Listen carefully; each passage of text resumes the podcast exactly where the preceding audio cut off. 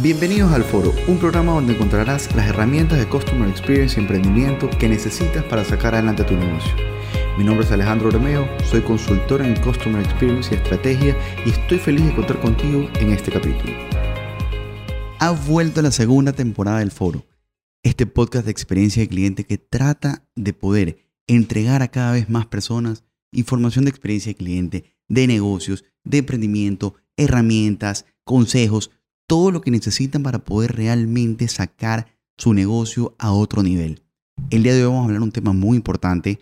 Tratamos siempre que los temas sean realmente relevantes, pero vamos a conversar de cómo transformar el negocio de ustedes con un mayor enfoque en el servicio al cliente. Entonces, la gran pregunta aquí es, ¿qué venden ustedes? ¿Productos o servicios? Quizás muchos van a decir, ah, no, yo vendo productos. Realmente todas las empresas del mundo venden servicios. Pongamos como ejemplo una empresa que vende agua, una empresa, una embotelladora de agua. Esa, esa empresa que al parecer vende un producto, ¿qué pasaría si no tiene un canal de atención al cliente para todas sus tiendas, supermercados, despensas, en el cual pueda atender todas las necesidades de ellos? ¿Qué pasaría con esa embotelladora que no tenga la capacidad de distribuir a tiempo los requerimientos de todos sus clientes? ¿Qué pasaría si no tuviera capacidad de distribución, no vendería absolutamente nada.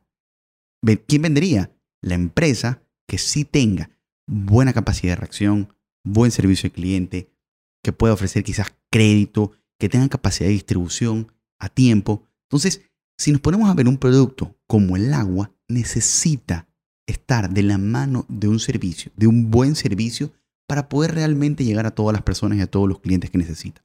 Entonces, hay cinco aspectos importantes cuando vamos a enseñar nuestra estrategia de servicio al cliente. El número uno, los procesos. Todos los procesos de nuestra organización tienen que estar definidos. Sin embargo, los procesos que dan la cara al cliente son realmente importantes y relevantes para nosotros. Ejemplo, en un restaurante hay un proceso en el cual desde que el cliente llega, el cliente llega, ¿quién lo saluda? ¿Qué le dice cuando le saluda? Cuando se sienta, se le acerca un mesero. Ok, ¿qué le dice el mesero? ¿Cómo le da la carta? ¿Qué pasa en ese momento? Cuando le llega la comida al cliente. ¿Qué pasa? ¿Qué espera el cliente? Ok, termina de comer, se retira, pide la cuenta, le dan la cuenta, se despiden y el cliente se retira. Como podemos darnos cuenta, el proceso es clave, pero este proceso debe estar acompañado de estándares de calidad. ¿Qué significa esto estándares de calidad? Tiene que estar definido absolutamente todo lo que va a pasar que acompaña el proceso. Ejemplo, si el proceso dice, el cliente llega y se debe saludar, el estándar va a decir cómo debes saludarlo, qué debes decirle, qué debes hacer, en qué momento debes saludarlo. Cuando el cliente se sienta y pide el menú, ¿cómo lo vas a abordar? ¿Qué le vas a decir? ¿Qué le vas a ofrecer? ¿Qué palabras vas a utilizar?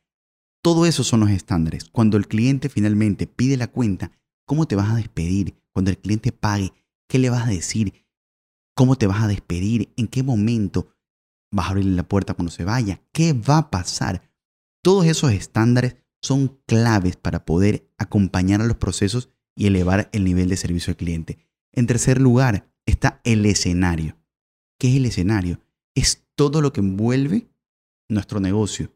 Todo todos los detalles, la limpieza, la música, el aire acondicionado, las sillas que sean cómodas, todo lo que nosotros queramos proyectar. Desde luego, hay negocios que requieren que el escenario sea mucho más importante. Ejemplo, Walt Disney necesita que el escenario sea extremadamente impecable, que sea atractivo, no estar despintado. Pero quizás una empresa consultora o un, alguien que graba podcast como yo, quizá lo único que necesita es un micrófono, una cámara y puede grabar en una cafetería, puede grabar en su casa. Una consultora puede trabajar desde su casa con una computadora, un consultor. Entonces, no es tan importante el escenario, pero el escenario realmente en ocasiones puede incluso transformar el comportamiento de la gente. No sé si ustedes sepan, en Sara, Sara, la cadena de ropa, la tienda de ropa, cambia las prendas de lugar todos los días. El día de hoy vamos, vemos una prenda, el día siguiente que queremos ir a comprarla ya no está en ese lugar. Para que, de cierta manera, transforma la percepción que nosotros tenemos en la tienda. Y la distribución, como tienen ordenadas las perchas del negocio, hace que recorramos la mayor parte del, local. Otro caso, por ejemplo, los, los centros comerciales, ustedes se darán cuenta que las escaleras eléctricas están ubicadas de tal forma que nos obliguen a recorrer mucho más espacios del centro comercial.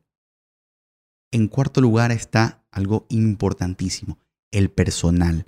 Las personas que trabajan en nuestro negocio deben pasar por varios procesos. El primero es un proceso de onboarding, un proceso en el cual ellos se empapen de todo el negocio, entiendan qué es lo que es el negocio, entiendan cómo funciona el negocio, entiendan qué hacen, por qué lo hacen, cuál es el principal producto, entiendan cuál es la cultura organizacional, qué piensa el líder del negocio, por qué el líder fundó la empresa.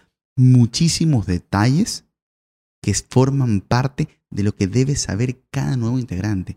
¿Qué pasa si hay un integrante del negocio que no conoce absolutamente nada?